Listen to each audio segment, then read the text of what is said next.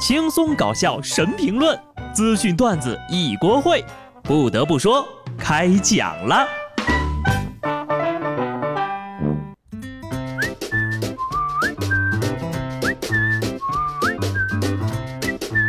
哈喽，听众朋友们，大家好，这里是有趣的。不得不说，我是机智的小布。今天呢是一年一度的儿童节。说实话啊，我是很看不懂，为什么就连儿童节，我朋友圈里那些大人还有脸要礼物？更重要的是啊，你想过儿童节就过吧，少儿不宜的事儿你还想做，这明显就是打着过儿童节的旗号搞黄色呀！还有下面这位老哥，借着休息的幌子耍流氓。据网友爆料，北京地铁十号线一名戴着口罩的男子呢，把鞋脱了，竟然直接躺在座位上，头呢还想枕着旁边的女孩，吓得人家呀急忙站了起来。姑娘们呢遇到这种情况，不要惊慌，不要害怕，冷静的站起来，然后呢等这个地铁到下一站了，一脚把他的鞋踢出去。别说没上手就不算性骚扰啊，你把手换成头，一样的性质，就是骚扰。旁边不是还有一大哥吗？你咋就不敢去震人家呢？个人建议啊，遇到这样的人渣呀，视频就不要打马赛克了，放高清大图，各站点循环播放，岂不美哉？乘坐公共交通的时候呢，就需要良好的公民意识。前两天呢，深圳的一辆公交车上，一男子因为外出找工作被骗而情绪失控，在公交车上彻底崩溃了。拿起了车上的灭火器，疯狂砸车门，还不断的去推搡司机。不得不说，成年人的世界哪有简单的呢？但是在公交车上折腾就过分了啊！那可不仅仅是你一个人，还有一车人的安全呢。现在呢，这位大哥情绪已经稳定，被警方拘留了。希望出来之后呢，能够平复一下情绪，毕竟生活还是要继续的。生活。真的太难了。前几天呢，杭州交警发现一个男的呢不戴头盔骑着摩托车上路，男子却对交警说：“我这个头太大啊，没有办法戴头盔，并且当场演示戴头盔。”一旁的民警呀看的直接笑出了声。不是吧，警察叔叔，人家这生理条件不允许啊！笑这么开心也很难为情的呀！啊，不要硬塞了啊，大哥，戴上去脱不下来，你还得打个幺幺九。这脑袋基本就告别摩托车了。我猜呢，其实交警叔叔是没有恶意的，他这个笑呢，应该是想到了高兴的事情，可是实在控制不住笑声，就有点过分了啊！江苏淮安一个八岁的男孩呢，下体被裤子拉链给夹住了，消防员用钳子和润滑剂呢帮孩子解锁，这个男孩就大声哭喊：“你都给弄坏了！”男孩的妈妈说。孩子是上厕所拉拉链的时候不小心卡住了。听到这条消息啊，我都有点隐隐作痛 啊哈哈！这个朋友呢，你要是也是隐隐作痛啊，请点个赞。我很好奇的是，孩子为什么要说弄坏了呢？不应该是说弄疼了吗？难道哦，说的是拉链？哈哈哈！孩子呀，长大之后你就会懂了。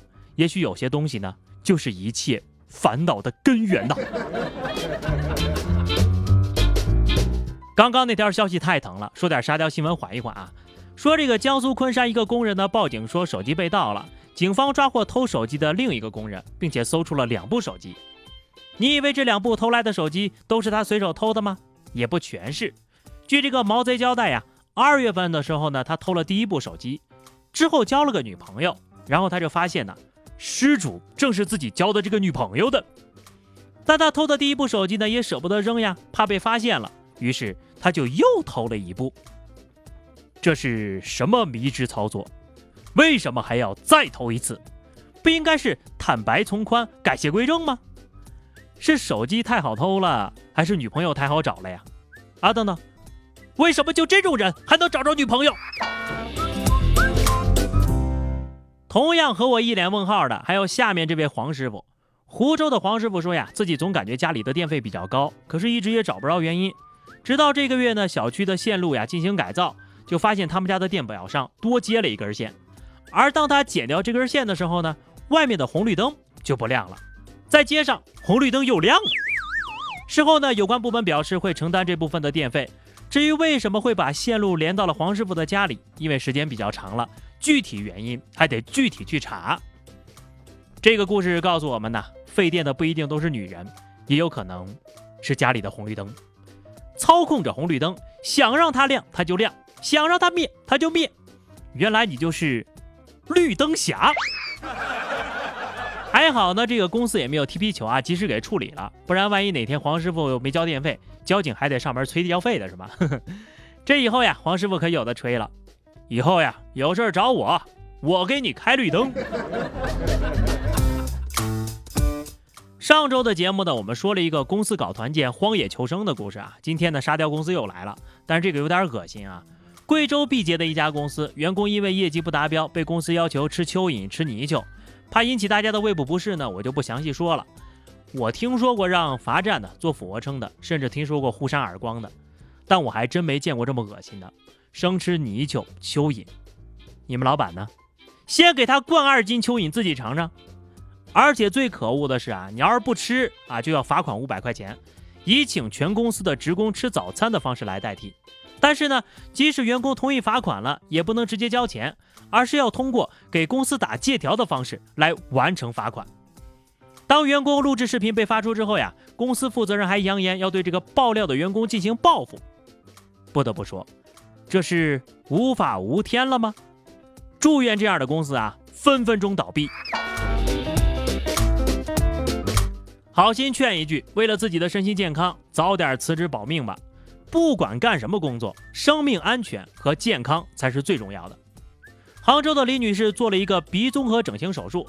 她说，二月份在吃面的时候呀，打了一个喷嚏，结果把鼻子里面的膨胀体给喷出来了，吓得她是瑟瑟发抖。她还说呢，这半年的时间呢，每次弯腰低头扫地的时候，鼻血都流了四五回了。当时呢，她还以为是上火，还每天熬绿豆汤喝呢。你吃的是什么面条？味儿这么冲，一个喷嚏把假鼻子都打出来了。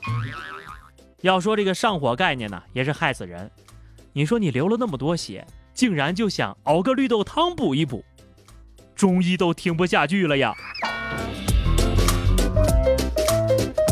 最后呢，也是一条有味道的新闻，但是对很多人来说呢，它应该是一个比较香的味道啊。